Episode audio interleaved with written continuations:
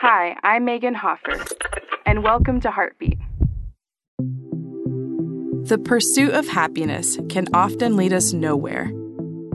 How much time do we spend chasing the next big thing? I find that there have been times in my life where I was so focused on what was next that I missed the blessings right in front of me.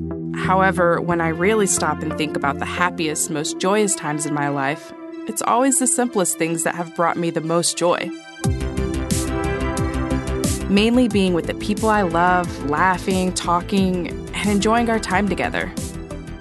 Instead of waiting for the next big thing, take time to enjoy what God has put in front of you today. Heartbeat is brought to you by the Salvation Army.